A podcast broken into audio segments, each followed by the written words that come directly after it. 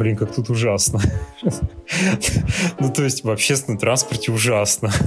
По сравнению с велосипедом. Качественно у него в разы прям изменилась жизнь, он прям счастливый стал. Все только обсуждали, что я на велосипеде езжу на работу. Странный человек, вроде бы я там представляю его интересы, его компании. Ну, я, честно говоря, ну, на велосипеде. Всем привет! Меня зовут Алена. Меня зовут Максим. В этом подкасте раз в две недели мы пытаемся понять, как сделать наши города лучше. Сегодня мы говорим про велосипеды. И эту тему мы выбрали потому, что практически в каждом городе, который мы считаем классным, удобным для жизни, все в порядке с велоинфраструктурой. Если мы вспомним развитые города от Нью-Йорка до Стокгольма, как правило, там очень много велосипедов. Сейчас, когда нам нужно держать дистанцию между друг другом, общественный транспорт не очень подходит для этого.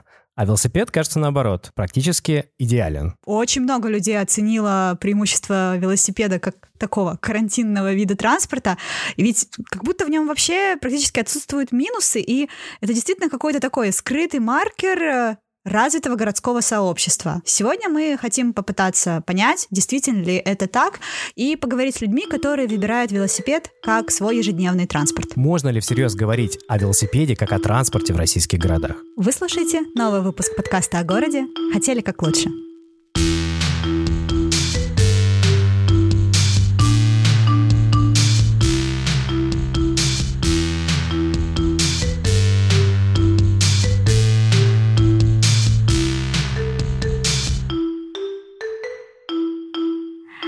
Выпуск мы записываем вместе с партнером. Велодрайв — один из старейших и крутейших веломагазинов России. И если вы давно хотели купить себе новый велик, то, кажется, сейчас действительно очень хорошее для этого время. Ведь велосипед, он сделает вас здоровее, может быть, даже немножечко счастливее. А еще это классный подарок. Если у вас никогда не было велосипеда и кажется немного странным, что вы уже взрослый и покупать велосипед сейчас, но почему бы и нет? По промокоду «Хотели как лучше» вы получите 10% скидку на все, и есть время подумать. Промокод действует до конца июля. Велосипед — это еще такие приятные воспоминания из детства. Я очень хорошо помню все свои велики, которые у меня были. Э, все их сделали, кстати, мои папа и дедушка, они их сами смастерили еще до того, как это стало модным. Они все были зелеными. Прикольно. Но это было очень круто. То есть они паяли, что ли, из, из железа или как? Я, если честно, не знаю, какова именно была там степень их ручного труда, но они точно сваривали рамы и точно их сами красили, собирали из каких-то частей частей. У меня в детстве было очень много велосипедов, и я помню еще такой совсем маленький велосипед, который, он уже двухколесный, но у него есть два побочных таких колеса маленькие, которые помогают тебе не падать. Я помню, как мне снимали их, и я такой гнал уже крутой. Yeah, я теперь взрослый пацан. Да, да. Ой, да, это крутой момент. Я тоже его помню. Каждое лето я проводила в дачном поселке, и для нас там велик, но это реально было важно. Мы гоняли на нем за мороженым каждый день, и это было прям большое приключение. У нас было грандиозное ежегодное событие, которое называлось «Гонщик года», когда выясняли, кто из нас катает круче всех. Йоу-йоу. А да, это прям были настоящие уличные гонки. Стритрейсинг. А, а еще у нас были права у нас был один чувак, мы решили, что он будет рулить э, дорожным движением, и ты мог сесть на велик только если у тебя была такая бумажка, которую он тебе рисовал, и э, если ты окажешься где-то на велике в дачном поселке без этой бумажки, пацаны бы тебя не поняли. А еще у меня был аист. Напишите в комментариях, если у вас тоже был в детстве аист. Я помню, мы гоняли просто как бешеный, потому что он был неубиваемый. Его можно было просто с горы скинуть, и он поедет дальше. Кто был в канаве с аистом? Плюс комментарий. А еще папа все время привозил за границы классные э, необычные велосипеды, потому что он моряк. И я помню, он привез брату синий, большой, такой, с тонкими колесами, но со скоростями велосипед Peugeot. Вау. И это было так, типа, вау. Peugeot. Peugeot для пижонов. Ну, в общем, интересно, что велик остается какой-то такой, таким детским воспоминанием, но для многих он остается какой-то такой детской штукой, никто не воспринимает его всерьез. И он остается в детстве, да. И почему-то как-то кто-то считает несолидным во взрослом возрасте кататься на велосипеде, при том, что большинство людей это любят. Почти все говорят, что они получают удовольствие, и, может быть, как раз-таки срабатывают вот эти вот детские воспоминания, какие-то эмоции, когда ты гонишь по деревне у бабули на велике в канаву. А, но ведь есть люди, которые используют велосипед и каждый день. А мы поговорили с скульптором по дереву из Петербурга Семеном Белугиным. Я знаю, что ты любишь ездить на велосипеде. Расскажи, как давно ты используешь его э, и используешь ли как транспорт? Да, слушай, я использую его вообще с каких-то незапамятных времен. Я даже в школу еще, помню, на нем ездил потому что это просто было самым удобным средством перемещения. Потому что до школы ходила какая-то ужасная маршрутка, и она была не в пешей uh-huh. доступности. А на велосипеде сел, поехал, и через 10 минут ты уже на месте. В один какой-то прекрасный момент я себя словил на мысли, а почему я не езжу зимой, uh-huh. допустим. Начал ездить зимой, прикупив там зимнюю резину. И вот зимой я уже езжу 6 лет, получается. А расскажи вообще, как ты начал ездить зимой? Мне кажется, это для многих это ну, до сих пор кажется таким экстремальным. Ну, это отчасти экстремально, потому что все-таки у нас за улицами еще не так классно ухаживают, как хотелось бы. Вот. Хотя с каждым годом ситуация немного лучше становится. Но э, я вот прям э, заметил это по маленьким шажочкам. Э, и замечаю это по своим друзьям и знакомым, которых э, подсаживаю на эту тему, потому что сначала ты едешь летом, естественно, uh-huh. как и все, вот, потом э, ты ездишь уже осенью, весной, а потом приходит такая мысль, блин, а почему, почему я должен вообще ставить, э, вешать на крюки велосипед, почему я не могу ездить зимой, это же, ну, это удобно. Э, и вообще есть такое чувство, не только у меня, вот опять же по моим всем знакомым, там человек пять, допустим, я подсадил на эту тему, что люди заходят в метро, там заходят в автобус, и они такие, блин, как тут ужасно. Ну, то есть в общественном транспорте ужасно по сравнению с велосипедом. И они такие, черт, мне надо жить э, в велосипедной доступности от работы. Тогда все будет идеально в моей жизни. Помнишь, у нас в институте был преподаватель Глеб Стефанович? Весь такой седой. Конечно, помню, да, он самый модный был. Да. Ой, это такой вообще потрясающий мужчина, который седовласый, с такой аккуратной бородкой, он ходил в костюме и при этом приезжал на велике Да, он ездил каждый на день. велосипеде круглый год, и он тоже говорил такую штуку, что когда он спускается в метро, ему жарко, душно, и что ему это не нравится, и поэтому он выбирал велик. Считаю, что я отношусь к счастливой категории людей, которые живут и работают в районе. Mm-hmm. И я живу в неплохом московском районе в Петербурге, и в нем есть, в принципе, вся инфраструктура для жизни, вообще можно не выезжать.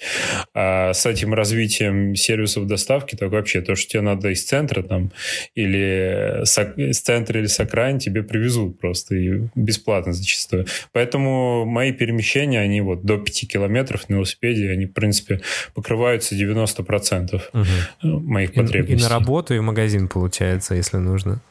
Да, ну, я этот фрилансер, mm-hmm. да, поэтому я сделал работу там, где мне удобно, вот мастерскую, а, а в магазин э, вообще очень удобно, потому что зацепил сумки на багажник, и можно увезти больше, чем унести на руках. А если что-то крупногабаритное, ну, привезут. Курьерская доставка, в принципе, нет проблем. Вот. Иногда, там, пару раз в месяц я беру такси. То есть, если мне нужна а. машина. Ну и все. В принципе, очень дешево. То есть, ты, ты, ты не фанатичен в этом смысле?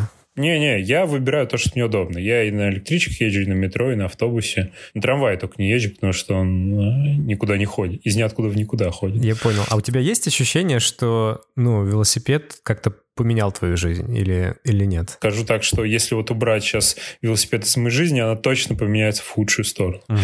У меня есть друг, который ездит э, от э, станции спортивной до артплея. То есть это прям через весь город он Прилично. ездит. Угу. Да, да. И он прям качественно у него в разы прям изменилась жизнь, он прям счастливый стал. У нас тоже есть друг из Москвы, который прям обожает кататься на велосипеде и использует его как транспорт. Его зовут Игорь, и, кстати, у него тоже есть свой подкаст, который называется «Слово пацана». Мы советуем вам его послушать. Игорь рассказал нам про свой опыт езды на велосипеде в Москве. Так, ну с чего начать? Я очень люблю кататься на велосипеде. Настолько, что у меня даже есть э, на коленке татуировка со мной и едущим на велосипеде. А, я всегда, по-моему, любил кататься с самого детства. И вот несколько лет назад я купил себе односкоростной велосипед, типа как фикс выглядящий. И вот на нем мне очень понравилось кататься больше, чем на всяких горных. И я вот рассекаю по Москве. Я живу на юго-западной, работаю у меня в районе ВДНХ, и я иногда летом езжу на работу на велосипеде полностью весь путь. Это около там 30-40 километров, зависит от того, как я решу поехать. Это очень увлекательно, плюс умиротворяет меня. Мне сам процесс, короче, очень нравится. Но то, что не умиротворяет, так это то, что многие водители не в курсе вообще правил дорожного движения, не в курсе, что велосипедисты такие же полноправные участники этого дорожного движения. Я езжу по, ну, по проезжей части, где есть полоса для автобусов, на полосе по, для автобусов. Но даже водители автобусов иногда э, ведут себя немножко ну, как будто напугать пытаются, в общем, чтобы я не ехал здесь. У меня нет какой-то особой истории, почему я выбрал велосипед и почему я люблю кататься. Ну, просто как-то так э, сложилось. Но я, конечно, когда езжу ну, вот так вот на работу с работы, это хоть и не часто бывает, но я прям чувствую, что ну, я сегодня немножко помог окружающей среде, ну и еще и денег сэкономил чуть-чуть. Я разговаривала недавно со своей подругой Олей из Парижа, и она рассказала мне, что у них сейчас прям здорово укрепляют велоинфраструктуру. То есть в Париже и так, в принципе, все неплохо с велосипедами, а сейчас еще больше внимания этому уделяется. Например, несколько улиц просто закрыли для автомобилей и отдали полностью велосипедистам. Еще дополнительно город э, создал программу по помощи веломастерским, то есть ты можешь через сайт зарегистрироваться и получить ваучер на 50 евро на ремонт своего велосипеда. Поддержка веломастерских. Я еще слышал про историю, э, вот эту 15-минутный город, про который все говорят то новый мэр Парижа пытается воплотить ее в жизнь в районах, что ты можешь э, до всего доехать на своем велосипеде либо пешком. То есть тебя там должен быть и крупный магазин, и какой-нибудь театр, и музей, и парк обязательно. Но у них прям работодатели заставляют как-то поощрять сотрудников, которые приезжают на работу на велосипедах. Им там даже положены какие-то компенсации, то есть тебе просто на счет приходят деньги за то, что ты приехал на велике. А как ты докажешь, что ты на велике Там приехал? заполняется какой-то путевой лист. То есть, может быть, в целом, конечно, люди просто верят своим сотрудникам. Ты должен приехать в шлеме или весь такой... Спотевший. Я с велика. Но я не думаю, что кто-то будет это симулировать, потому что поддержка все-таки такая довольно символическая. И тем не менее, ну, создается прецедент. То есть люди привыкают к тому, что это нормально. Еще есть пример Милана, где э, расширили велодорожки, там добавили 35 километров, буквально просто расширив те полосы, которые были, и сузив полосы для, собственно, автомобилей.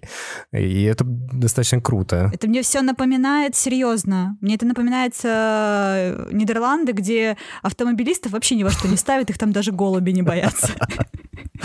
Слушай, но тут, мне кажется, важная штука, что в Европе есть четкая мысль, что велосипед — это транспорт для всех. Он дешевый, он простой, и с детства все на нем катаются в городе. Да, и что это абсолютно обычный способ, как автобус, как трамвай, потому что ну, у нас действительно, если представить велосипедист, велосипедист в городе, то это представляется или студент, у которого просто нет денег на проездной, угу. или какой-нибудь такой энтузиаст в велосипедных Спортсмен. штанишках, в такой в шлеме. Как лыжник, только велосипедист.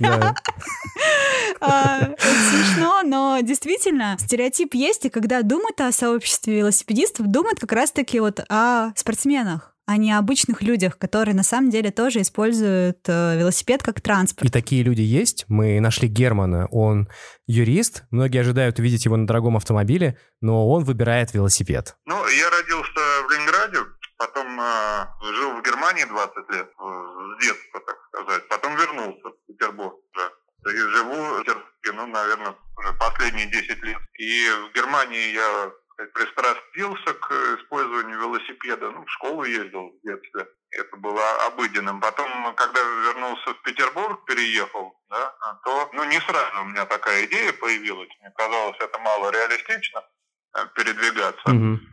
Но потом все-таки решил приобрести велосипед, чтобы так на выходные ездить где-то в парк. А поскольку я живу ну, в Адмиралтейском районе, а работаю на Васильевском острове, в общем-то, не ездил на машине, а потом как-то решил попробовать на велосипеде доехать, просто ради прикола, то, что говорится. Я юрист, у меня там небольшая компания российско-германская. Угу. Вот. Не всегда нужно ездить в костюме, поскольку мы работаем так ну, на несколько стран, и в основном это командировки, когда надо быть параде, а обычно можно и так. Ну, короче говоря, я приехал, на удивление, в общем, коллег, потом еще раз, потом как-то, в общем, привык, понял, что это, в общем-то, и удобно, и быстро, и оказалось, что и в дождь можно ездить, да и не так часто, как кажется, дождь. Mm. Особенно на короткие дистанции. В общем, э, ну там сильный ливень не, не, он не беспрерывно, а можно переждать. А когда такой не сильный дождик, в принципе, можно доехать, ну, и немножко промокнуть, не страшно. У меня с собой дождевик. Как раз хотел спросить про специальную одежду. А зимой вы тоже, получается, ездили? Да, ну вот, значит, сначала я ездил только летом, потом весной и осенью, ну, кроме холода. Угу. Да, потом, ну, в общем, честно говоря, это был такой аттракцион, смысле, для сотрудников, для коллег. Потом, правда, один из наших старейших, наиболее уважаемых таких давних сотрудников вдруг тоже на велосипеде приехал, и тут, значит, уже это показалось более как-то.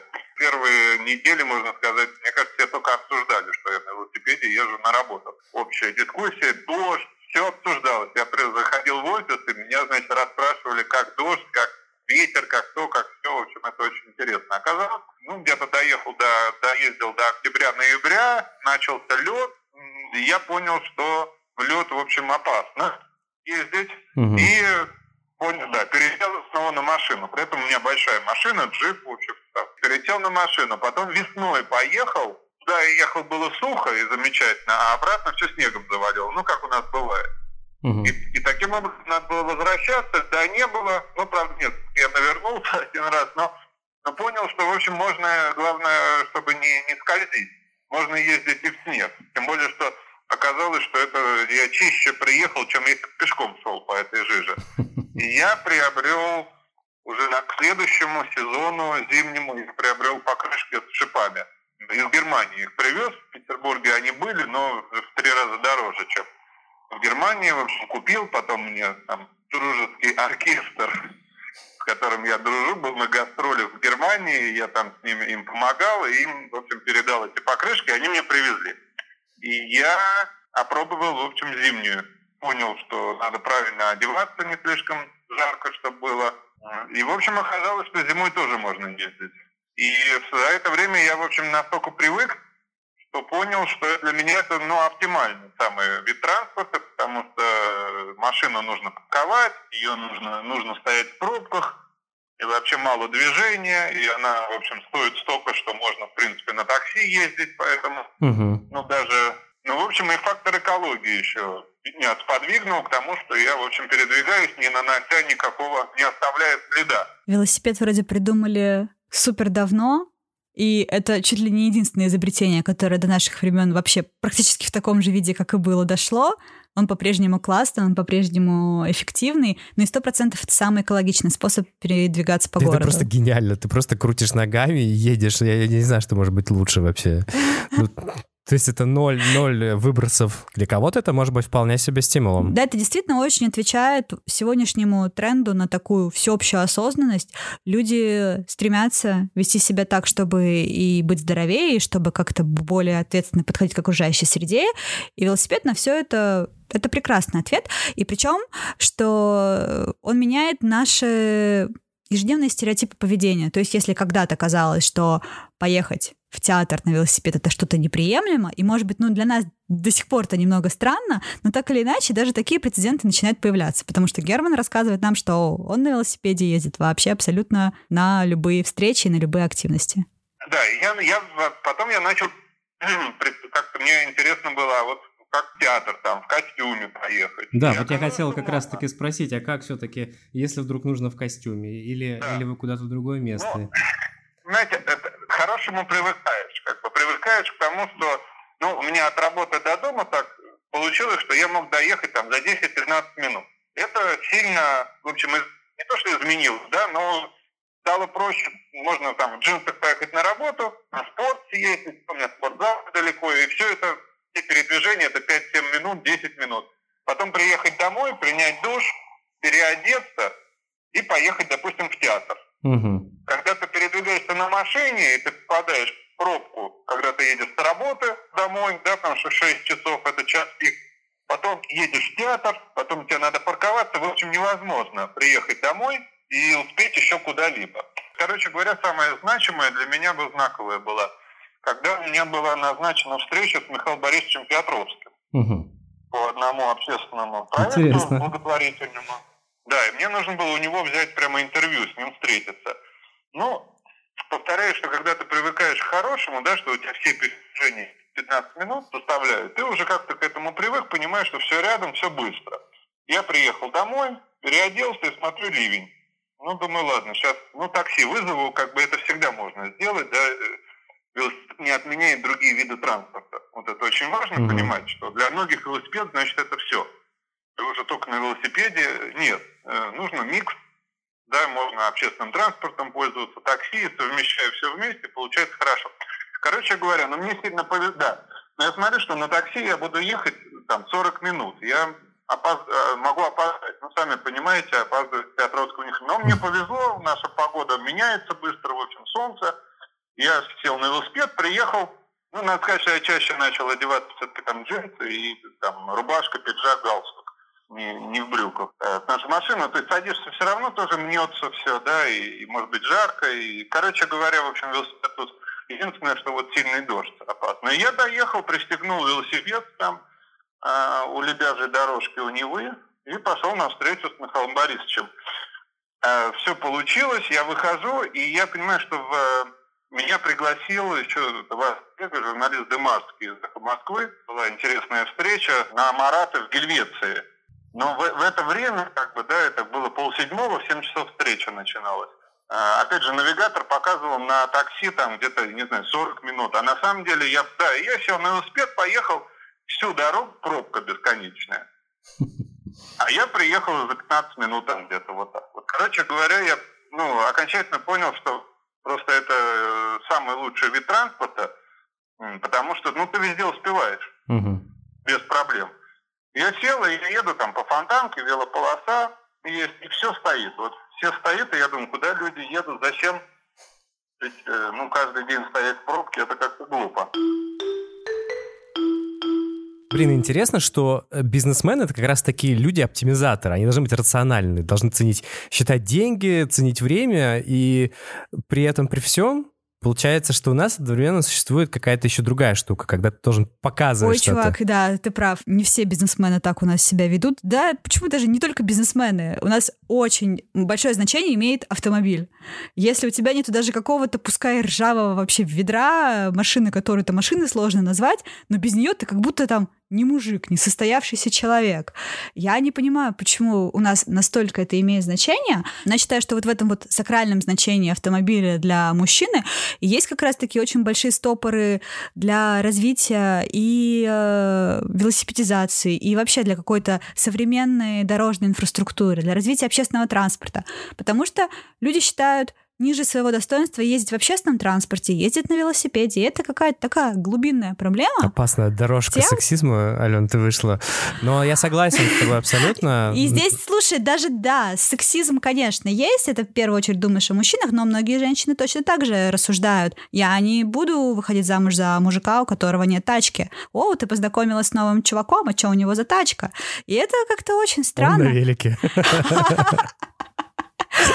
А, но это очень устаревшие да, стандарты. сложно выглядеть понтово. Расскажи это герою любимого мной сериала «Сьюз» Майку Россу. Просто вот все, кто смотрел этот сериал, вспомните сейчас стартовую заставку, где он такой модный на велике по Нью-Йорку, адвокат, который там решает вопросы и зарабатывает кучу долларов. Ну, то есть это совсем не связано на самом деле со статусом. Можно быть статусным и кататься на велике сто процентов. Вот. И я начал уже ездить практически на встречи. Один раз я на встречу важную очень приехал тоже на велосипеде, но нормально приехал, пристегнул, но, но мой клиент, там, председатель совет директоров крупной золотодобывающей компании. А встречались мы с представителями там, немецкого государства, грубо говоря. Да? Вот я эту встречу инициировал, на ней должен был присутствовать, с клиентом мы были мало знакомы, но человек приятный, вежливый. Короче говоря, мы встретились там в офисе, представительства этой федеральной земли немецкой в Петербурге. А потом, Ну и вышли, и я думал, что его будет ждать машина там с водителем. Он говорит, ну, а что-то, я говорю, а вы как? Он говорит, ну, вот сейчас такси закажу к родственникам, а ты-то на чем?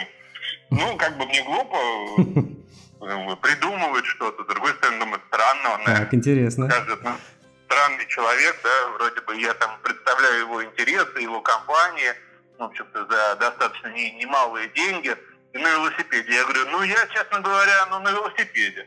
Он говорит, ой, круто, покажи. Ну, совершенно это его никак не... Мы до сих пор, в общем, еще даже в более дружеских отношениях и все, но он тоже оказался таким человеком европейским, несмотря на то, что мы там летали вместе в Якутию, э, частным рейсом он меня там с собой брал под э, и как бы действительно он там крупный руководитель, но это совершенно его никак не смутило, не удивило. Он говорит, ну, конечно, на велосипеде же это удобно, быстро и движение. Напоминаем вам, вы слушаете подкаст «Хотели как лучше». Оставайтесь с нами. В Сосновом Бару, в городе, где живут мои родители, есть велодорожка. Она очень смешная. Она примерно, наверное, километр просто внезапно начинается и также внезапно оканчивается. Зачем? Там причем довольно спокойная улица, довольно широкий тротуар, на котором не так много пешеходов. Зачем? Ну, И в этом, мне кажется, весь смысл э, планировки велоинфраструктуры да. в российских городах. Она просто это показуха. Ну да, как будто города пытаются строить велодорожки, но не до конца понимают, как они работают, зачем они вообще нужны. Они там что-то хотят, эти велодорожки. Ладно, построим эти велодорожки. Да, потому что когда ее построили, это показывали, наверное, еще несколько недель, а то и по месяцев по всем да? каналам, что какой мы передовой город, просто Голландии уже дышим в спину. Но есть пример кстати, классного российского города, где велосипедизация получилась. Это город э, Альметьевск в Татарстане. И этот город уникален тем, что там э, для разработки системы велодорожек пригласили э, специалистов из Европы. По-моему, из Дании, если я не ошибаюсь. Ну, то есть пригласили экспертов угу. области которые сделали все осознанно. То есть, чтобы велоинфраструктура реально выполняла транспортные задачи, а не какие-то там просто пропагандистские или популистские. Я читал еще про проект э, «Стрелки» в Москве, которые собираются сделать про соединение всех парков в одну единую, э, скажем так, не киновселенную Марвел, но э, вселенную, вселенную велодорожек, которые, по которым можно было ехать. Это, кстати, очень круто, потому что в Будапеште, например, тоже достаточно развитая велоинфраструктура, но при этом очень часто происходит такая вещь, что ты едешь, едешь, едешь по велодорожке, все отлично, а потом она заканчивается, и ты попадаешь просто на какую-то трассу. Я, кстати, именно из-за этого в Будапеште не ездил на велосипеде, хотя у меня он там был mm-hmm. а, в университете. Интересно. Потому что я помню, у меня опыт такого прям ежедневного использования велосипеда в городе был только в Берлине. И как раз-таки там супер все комфортно. Если есть какая-то зона, где на велосипеде ехать небезопасно, то, скорее всего, там есть э, удобный транспортно-пересадочный узел на городской такой угу. общественный транспорт, и ты спокойно садишься и просто едешь. Мне очень понравилась концепция, которая точно работает в Копенгагене. Это так называемый зеленый коридор. Это такой специальная настройка светофоров, что когда ты попадаешь э, ну, на да, один да. раз на зеленый свет, ты потом уже просто без красных светофоров в потоке двигаешься на очень большие расстояния, на довольно высокой скорости, что действительно делает велосипед эффективным и быстрым транспортом. Ну да, получается, наша история, я думаю, показывает, что люди, в принципе, готовы к велосипедам. Многие хотели бы их использовать, но, получается, города не до конца к ним готовы. И Семен Белогин, с которым мы говорили ранее, победил в конкурсе «Мой бюджет» в Петербурге в прошлом году с проектом перехватывающих велопарковок. Мы просили его рассказать об этом. Суть в том, что ездить, в принципе, по спальникам, так уж точно, по спальникам можно без велодорожек, потому что широкие тротуары, там более-менее широкие дороги. Но вот э, велосипед э, у метро приколоть невозможно, потому что можно приколоть к забору, но это там противозаконно, можно так сказать. Антитеррористические всякие штуки у нас действуют. А, а велопарковка должна решить этот а вопрос. Как, ну, как, получается, будут выглядеть эти парковки? Это будут просто э, ну, какие-то места, где можно прикрепить велосипед, или это еще будут какая-то система, не знаю, камеры, потому что просто прикрепить это одно, а когда оно под наблюдением, это другое. С камерами тут сложная история. Э, можно было по камере, конечно, поставить, но государство достаточно сложная система с обслуживанием, э, контролем и всякой такой штукой. Дорогие моменты муниципалитет не хочет брать себе на баланс, а камеры — это дорогое удовольствие. Ну, в общем, сложная история. А угу. как показывают там некоторые э, нью-йоркские исследования, там очень интересные э, в этом смысле, у них же там город криминальный, там воруют много велосипедов. Э, лучше, лучше камер э, действует общественный контроль. Если поставить в общественном месте парковку, то оттуда не сопрут. Сопрут Э, скорее в тихом месте, под камерой, не под камерой, неважно. Придет человек в черном балахоне, срежет и, и ищи потом человека в черном балахоне. А выглядеть они будут, ну, совершенно обычно. Дуги, по стандартному международному э, и на вес простецкий. А какой-то цвет у них будет э, или, или это не важно? Я, я, я настаиваю на черном, потому что ага. черный идеально нейтральный цвет, но муниципалитет, конечно, настаивает на сером коммунальном с добавлением ярких акцентов хрома. Угу. Понятно. А получается, парковки появятся... Они появ... должны появиться, по крайней мере, у всех станций метро э, ну, синей ветки, э, начиная с электросилы. И, и это произойдет этим летом по планам или позже? Ну, вообще должно было произойти в июле или в августе этого года. Угу. Вот, но там сейчас свои сложности с этим, с ковидом, с э, финансированием. Такое ощущение, что муниципалитет или там, или кто-то, мэрия хочет съехать с э, всех финансирований э, твоего бюджета, потому что перераспределять финансы. Ну, в общем, там странные, странные вещи какие-то происходят, не знаю. Э, твой, э, организаторы твоего бюджета борются за то, чтобы все-таки э, это все Слушай, было. но исходя из того, что ты победил в этом конкурсе, получается, что город признает важность велосипеда как транспорта или это не обязательно? Вот э, вся прелесть партиципативного бюджетирования в том, что города никто не спрашивает. Ну, точнее, точнее, у города спрашивают, спрашивают у комитетов вообще, можно ли нам тут это впихнуть, не противозаконно ли это. Вот. А так у города никто не спрашивает. Это э, финансирование для людей и от людей. Потому что мы собираемся там рабочей группой, обсуждаем идеи друг друга и в конце концов голосуем за проекты друг друга. И то есть э, это нужно людям. Я даже больше скажу, что администрация не в курсе, что у них какое-то развитие идет инфраструктуры в районе. То есть это мне интересно, они думают, что это спорт. Как бы ты буквально в двух словах убедил человека задуматься о велосипеде как о транспорте? Это быстро и дешево.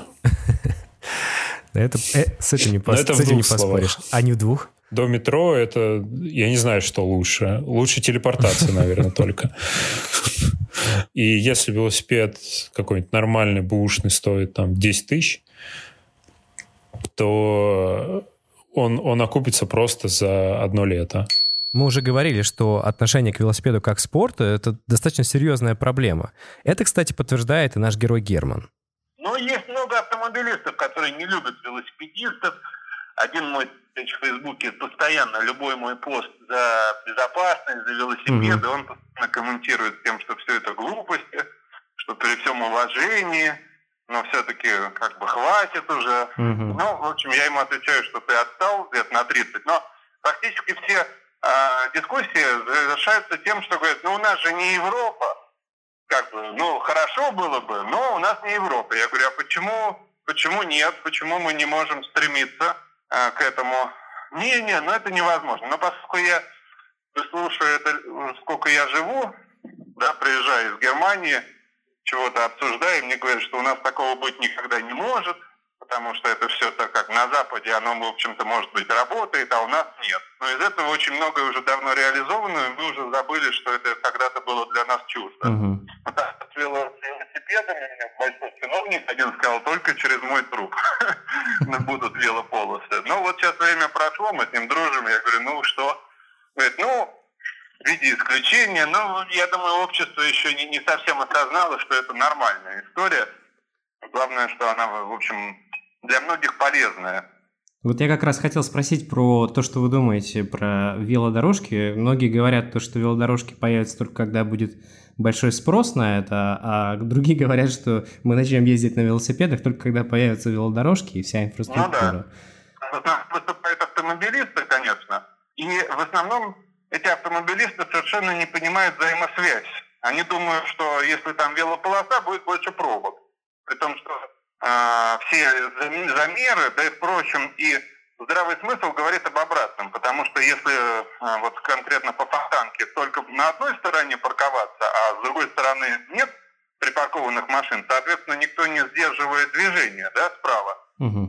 Потому что машина должна припарковаться и выехать. Каждый раз это приводит к сдерживанию движения. Сейчас там велополоса сплошная, там, по идее, никто не должен останавливаться. Соответственно, трафик и интенсивность движения увеличилась, улучшилась. Поэтому э, как бы я думаю, что, что те аргументы, которые высказываются против, они не, не обоснованы. Не обоснованы, не говоря о том, что у нас, в общем, все равно слишком много машин, и нужны платные парковки и так далее, регулировать. Но, но в целом Э, я думаю, что, конечно, нужно делать велополосы, велодорожки, потому что большинство, вот и мои коллеги в том числе, э, ну, всех, кого я спрашиваю, в первую очередь говорят о безопасности, что опасно. Вот были бы велодорожки, да, велополосы по, э, на моем маршруте, я бы поехал или поехала. Угу. Основной аргумент должен быть не просто вот для велосипедистов, а что в целом нужно повышать безопасность. Безопасность нужно повышать сдержанием скорости, Потому что на скорости 60, 70, 80 у нас постоянно смерть, да, каждую да, неделю. Да, да. А э, все исследования, все нау... Э, любой специалист, да даже уже, в общем-то, не, не, не, высокого уровня специалист, а если просто вот общие такие почитать статьи о дорожной безопасности, где ноль смертей, Vision Zero, говорит mm-hmm. о том, что нужно сужать. Сужать. А велополосы, велодорожки – это возможность сузить.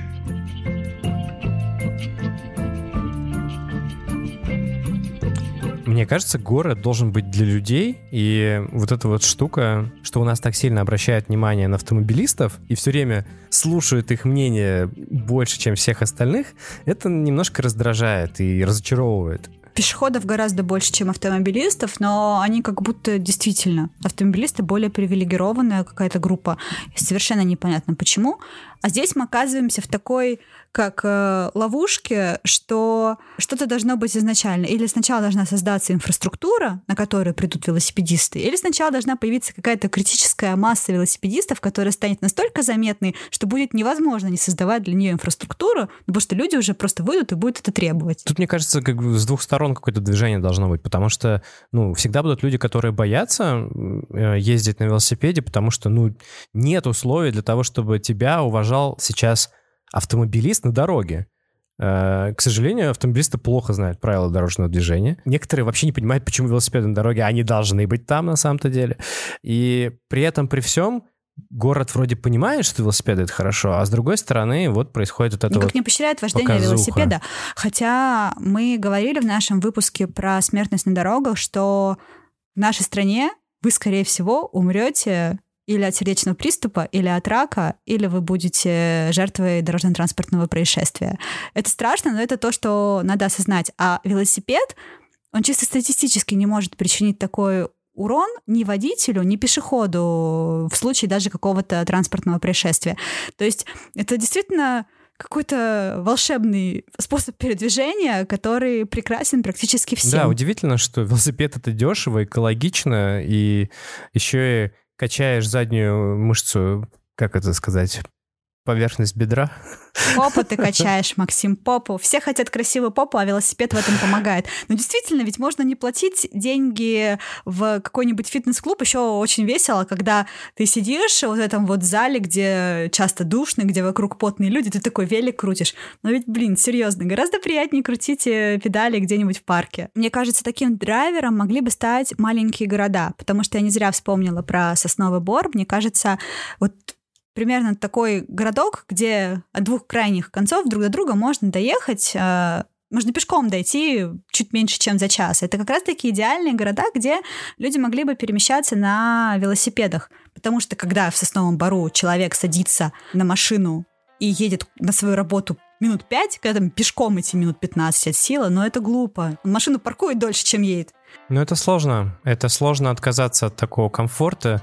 И мне кажется, что ситуация с ковидом могла быть действительно вызовом, которое э, для городов, для, может быть, районов, в которых есть возможность вот этого партиципаторного э, бюджетирования, что они могут... Прости, какого бюджетирования? партиципаторно. А Люди сами выбирают, э, как тратить деньги. То есть они приходят и просто голосуют. Мы хотим здесь дорожки, или мы хотим здесь кораблик, чтобы ходил и возил нас. А. И ковид как раз-таки шанс это изменить сейчас и изменить это навсегда. Это сто процентов так. Пандемия очень четко показала, что нам нужно становиться более здоровыми, что нам нужно становиться более экологичными.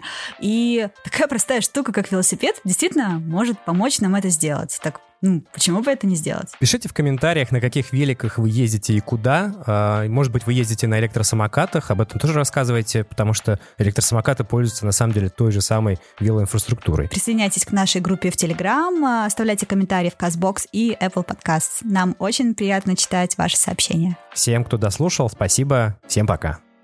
Всем пока.